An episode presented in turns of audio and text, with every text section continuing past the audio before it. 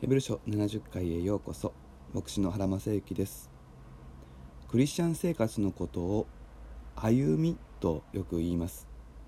一方で信仰の生涯は走り抜けると言われます。歩いたり走ったりどっちなんだと突っ込みたくなるかもしれませんがもちろん両方ともクリスチャン生活信仰の生涯のある側面を表す比喩です。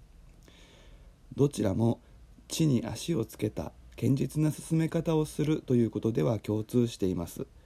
聖書の中には飛んでいこうとか羽ばたこうという呼びかけはありません。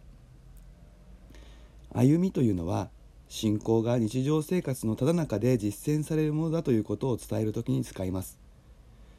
一方で走るというのは信仰がある種の努力を必要とするということを伝える時に使います。ヘブル人への手紙の著者がここで忍耐を持って走り続けようと呼びかけるのはまさしくこの意味です。迫害の中イエス様の再臨がなかなか起こらず苦しみが増すばかりの中ですでに始まっている新しい時代の新しい契約に生きる生き方を印となる生き方をし続けることはある意味で並大抵のことではありません。ヘブル人への手紙の読者たちは走ることに疲れ立ち止まりレースを棄権しようと仕掛けていました。そのような中でヘブル人への手紙の著者はもう一度走り始めるためにこの手紙を書いています。信仰の生涯を走り続けるために4つの秘訣がここで教えられています。一つは応援団の姿を思い描くということです。目に見える現実に神様が介入してくださり目に見えなかった未来を信じて証人として印として生きた信仰の先人たちが旧約聖書から始まり今日に至るまで数多くいます。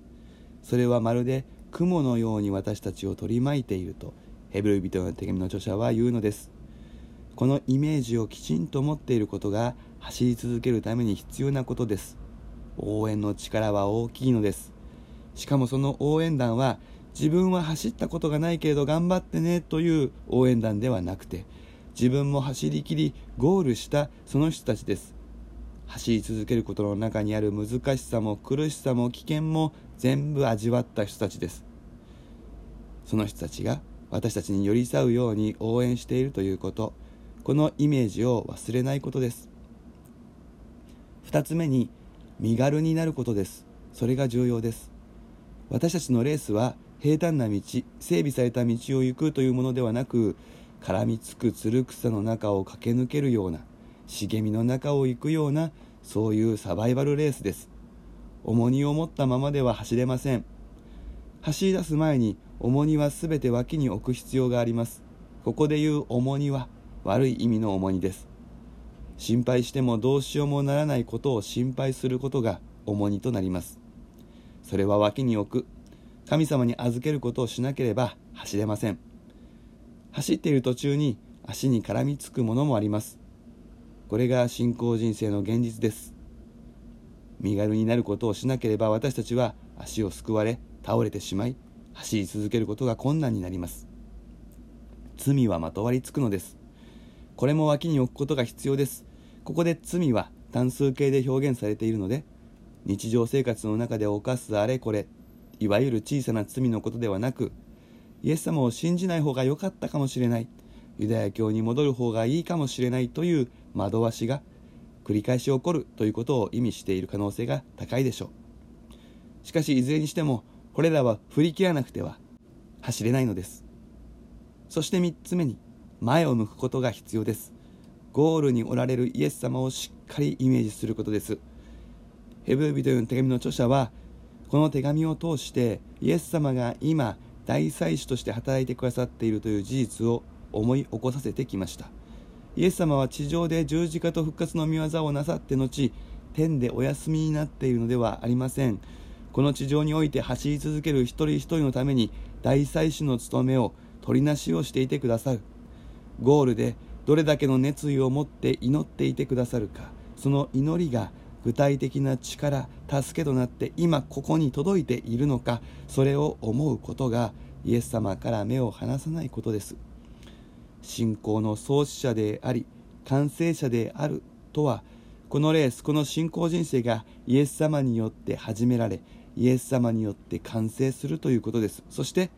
始めと終わりに言及することによってユダヤ人にはこの間にある全てのことを主イエス様はご存知で支えることができるということを伝えました。